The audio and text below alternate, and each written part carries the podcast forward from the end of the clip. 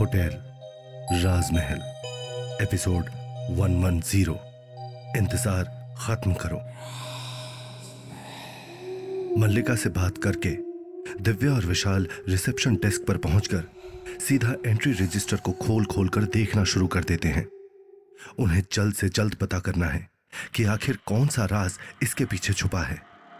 उन्होंने सात साल पहले श्रुति के मरने से पहले के दो महीने की उस कमरे की सारी एंट्रीज देखी और तभी अचानक से दिव्या की नज़र एक नाम पर पड़ी। विशाल, जल्दी से यहाँ आकर देखो। विशाल तुरंत दिव्या के पास पहुँच गया और उसने रूम नंबर 3031 के आगे एक नाम लिखा देखा।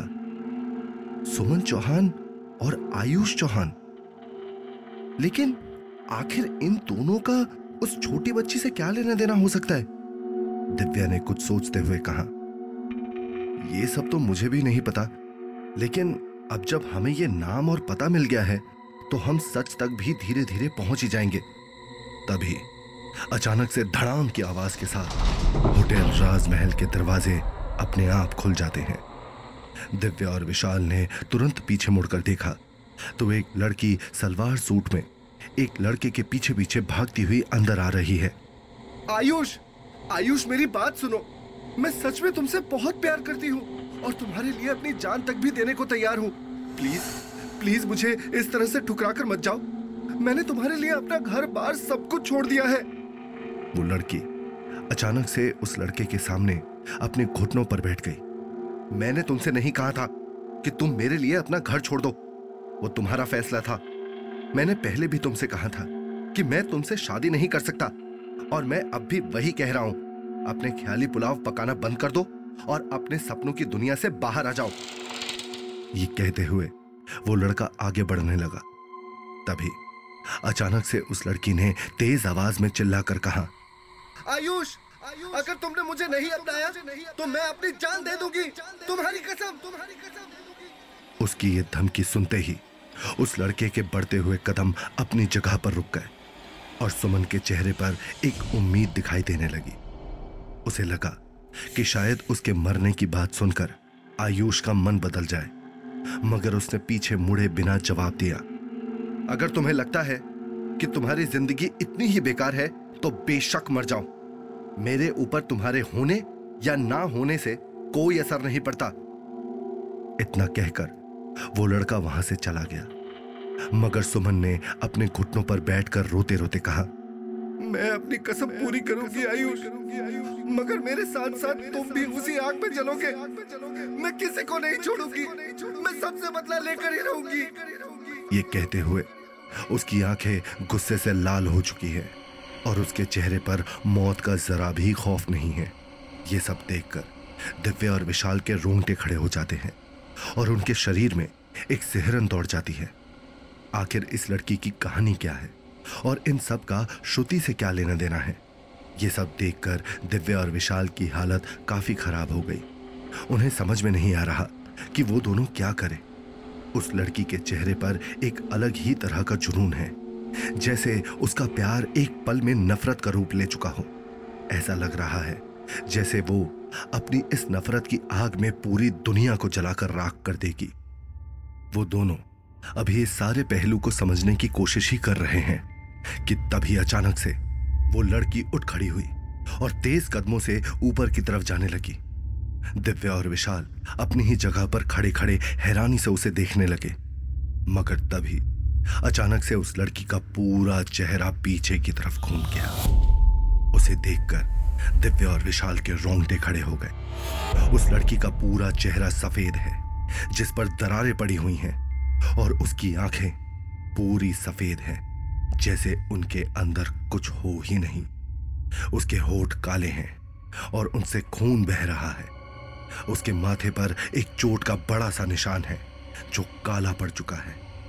दिव्या विशाल को देखते ही उसने अपनी आँखें और भी ज़्यादा बड़ी कर ली। ऐसा लग रहा है जैसे उसकी आँखें अपनी पुतलियों से बाहर ही निकल आएँगी। उस लड़की को इस तरह से अपने सामने देखकर दिव्या और विशाल की हालत काफ़ी खराब हो जाती है। उन दोनों के शरीर में एक सिहरन दौड़ जाती है और वो पसीने से लथपथ हो जाते हैं। विशाल? दिव्या तुरंत घबराकर विशाल का हाथ पकड़ लेती है और उसके और भी ज़्यादा करीब चली जाती है। देखते ही देखते वो लड़की वहाँ से धुएँ की तरह गायब हो गई। और उसके गायब होते ही ऊपर के कमरे रूम नंबर 3031 से खटपट की आवाज़ें आने लगी।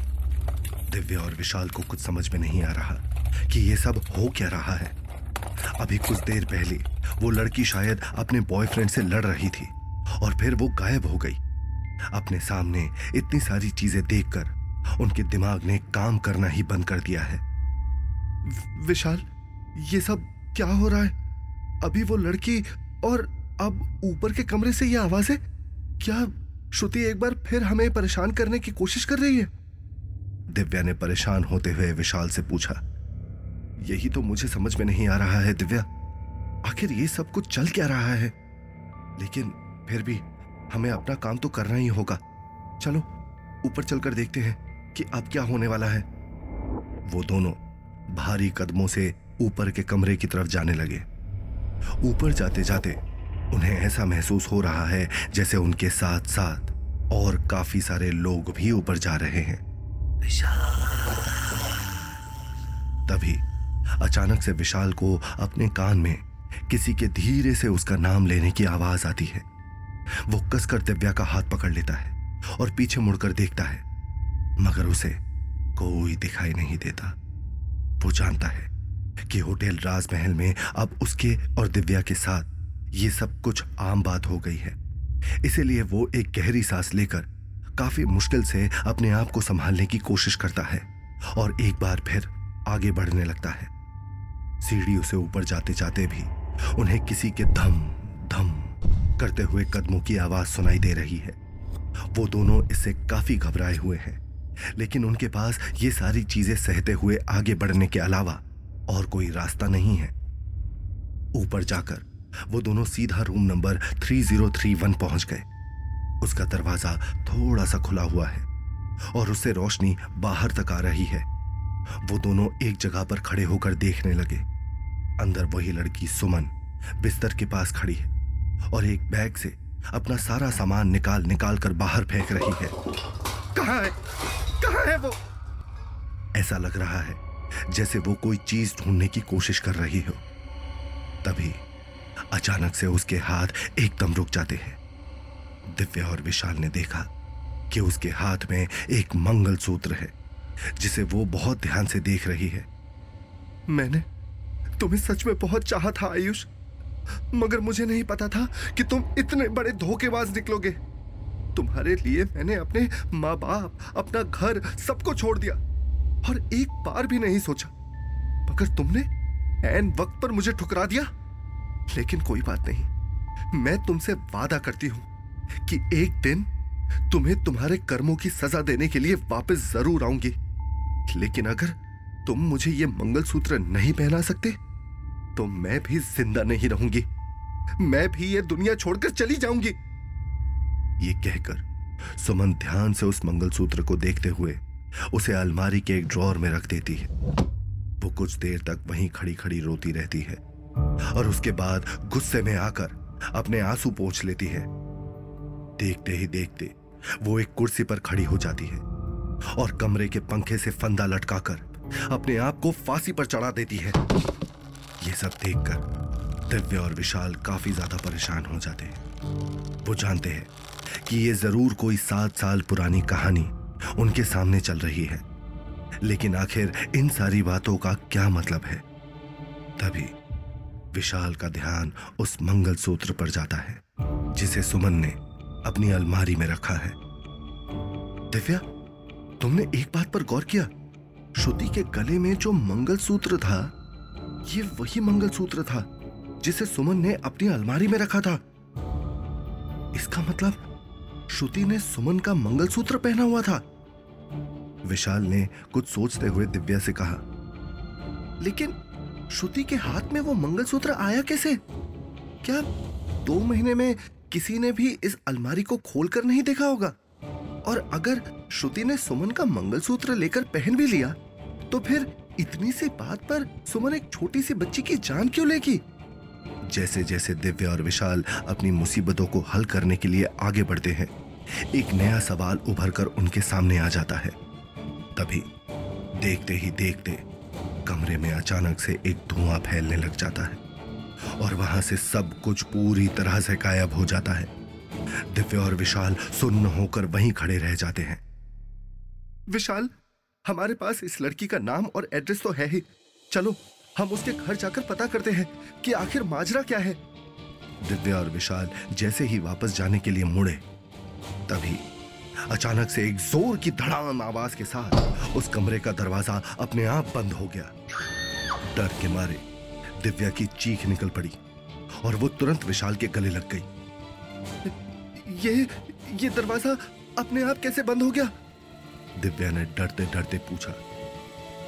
मैं इसे खोलने की कोशिश करता हूँ। विशाल अपनी पूरी ताकत लगाकर उस दरवाजे को खोलने की कोशिश करता है। लेकिन बहुत कोशिशें करने के बाद भी वो दरवाज़ा खुल नहीं रहा है। तभी अचानक से उस कमरे की सारी लाइट्स अजीबोगरीब आवाज़ें करते हुए जलने बुझने लगी। दिव्या और विशाल डरते डरते चारों तरफ़ देखने लगे, मगर वहाँ पर उन्हें कोई भी दिखाई नहीं दे रहा। कमरे का माहौल धीरे धीरे बेहद डरावना होता जा रहा है और उन दोनों की हालत खराब होती जा रही है। इससे पहले कि वो दोनों कुछ समझ पाते। अचानक से कमरे की सारी खिड़कियाँ धाड़ धाड़ की आवाज़ के साथ अपने आप खुलने और बंद होने लगती हैं। दिव्या तुरंत घबराकर विशाल के गले लग जाती है और घबराहट के मारे उन दोनों के पसीने छूटने लगते हैं। उन्हें समझ में नहीं आ रहा कि ये सब कुछ श्रुति कर रही है या फिर सुमन, या फिर वो दोनों एक ही हैं। उसी वक्त पर अचानक से उस कमरे में तेज हवाएँ चलने लगती हैं। और बादलों की गड़गड़ाहट पूरे कमरे में गूंज उठती है। दिव्या और विशाल अपनी सारी ताकत लगाकर अभी उस दरवाजे को खोलने की कोशिश कर रहे हैं। मगर जब वो दरवाज़ा नहीं खुलता तो वो दोनों थक हार कर एक जगह पर खड़े हो जाते हैं। तभी उन्हें ये एहसास होता है जैसे उनके पीछे कोई खड़ा है। वो दोनों जानते हैं कि इस कमरे में उनके साथ कुछ भी अच्छी चीज़ नहीं होने वाली। वो डरते डरते पीछे मुड़ते हैं। तो वहाँ पर श्रुति की आत्मा खड़ी होती है, जो एक टक उन दोनों को देख रही है। उसके चेहरे पर बच्चों जैसी कोई मासूमियत नहीं है, और वो बेहद डरावनी लग रही है। ऐसा लग रहा है, जैसे वो गुस्से से दिव्य और विशाल को घूर रही हो। दिव्य और विशाल जैसे ही इस पूरी पहेली को समझने की कोशिश करते हैं तभी उनके सामने कुछ ऐसा होता है जिसे देखकर उनका मुँह खुला का खुला रह जाता है। देखते ही देखते श्रुति उनके सामने ही अपना रूप बदलने लगती है और सुमन बन जाती है। सुमन अपने डरावने रूप में गुस्से से दिव्या और विशाल को घूरने लगती है। उसके लंबे बाल हवाओं में उड़ रहे हैं और उसे और भी ज़्यादा खतरनाक बना रहे हैं। क्या अब भी तुम दोनों का दिमाग नहीं चला। मैंने तुमसे कहा था ना कि मेरे मामले के बीच में मत पड़ना। लेकिन तुम दोनों ने मेरी एक नहीं सुनी। क्या तुम दोनों सच में मरने के लिए इतने उतावले हो? सुमन ने दिव्या और विशाल से कहा, उसे अपने सामने देखकर और उसका ये बदलता हुआ खतरनाक रूप देखकर दिव्या और विशाल के मुँह से एक शब्द भी नहीं निकल रहा है। डर के मारे उनका शरीर थर थर कांपने लगता है। मगर विशाल अपने सीने पर हाथ रखकर अपने आप को संभालने की कोशिश करता है और सुमन से कहता है, "अ- आ- आ- आखिर आप क्यों नहीं चाहते कि हम श्रुति को मुक्ति दिलाएँ? आखिर इस छोटी सी बच्ची ने आपका क्या बिगाड़ा था जो आपने इसकी जान ले ली? छोटी सी बच्चे, तुम पूछ रहे हो कि इसने मेरा क्या बिगाड़ा था? इसने मेरा मंगलसूत्र पहना। मेरा मंगलसूत्र। वो मंगलसूत्र जिसके लिए मैंने अपनी जान दे दी और इस बेवकूफ़ ने उसको छूने की हिम्मत की और इसे उसी की सजा मिली। मैं इसे इतनी आसानी से छोड़ने वाली नहीं हूँ। सुमन ने काफ़ी गुस्से से विशाल से कहा। गुस्से में उसकी आँखें और भी ज़्यादा बड़ी हो गई। और उन्हें देखकर साफ़ पता चल रहा है कि उसका श्रुति को छोड़ने का कोई इरादा नहीं है। लेकिन ये तो सिर्फ़ एक छोटी बच्ची है। अगर इसने आपका मंगलसूत्र लेकर पहन भी लिया तो क्या हो गया? क्या आप इस वजह से इसकी जान ले लेंगी? इस बार दिव्या ने हिम्मत करके सुमन से कहा इतनी छोटी सी बच्ची को इस कम उम्र में बुरी तरह से तड़प तड़प कर मरते हुए देखकर दिव्या का दिल टूट गया है। उसे श्रुति के लिए बहुत बुरा लग रहा है। मैंने अपने मंगलसूत्र को अलमारी के कोने में रखा हुआ था, ताकि जब मेरा आयुष यहाँ पर आए और उस मंगलसूत्र को देखे तो उसके मन में मुझे अपनाने का ख्याल आए और उसे अपनी गलती पर पछतावा हो। लेकिन इस लड़की ने मेरा मंगलसूत्र उस जगह से ले लिया। और खुद पहन लिया। इसीलिए मैंने इसे सजा देने का फैसला किया। और वैसे भी, शरारती बच्चों को सजा देना बहुत ज़रूरी है। नहीं तो वो बच्चे जल्दी ही बिगड़ जाते हैं। ये कहते हुए, सुमन की आवाज़ पहले से भी कहीं ज़्यादा डरावनी हो गई है। लेकिन अब आप क्या चाहती हैं? अब हम क्या करें? हमें ऐसा क्या करना होगा जिसकी वजह से आप श्रुति को छोड़ दे? विशाल ने सुमन की तरफ़ देखते हुए कहा तुम्हें वो करना होगा जो मैं चाहती हूँ। तुम्हें मेरा सात सालों का इंतज़ार खत्म करना होगा। सुमन ने गरजती हुई आवाज़ में कहा विशाल हैरान होकर सिर्फ़ एक ही बात बोल पाया। इंतज़ार? तो क्या होगा कहानी में आगे? ऐसा क्या चाहती है सुमन की आत्मा? क्या विशाल और दिव्या सुमन की आत्मा की इच्छा पूरी कर पाएँगे? या फिर सुमन के हाथों मारे जाएँगे? कैसे विशाल और दिव्या श्रुति की आत्मा को मुक्ति दिलवाएँगे? इन सभी सवालों के जवाब जानने के लिए आपको सुनना होगा होटल राजमहल, सिर्फ़ पॉकेट एफ़ पर।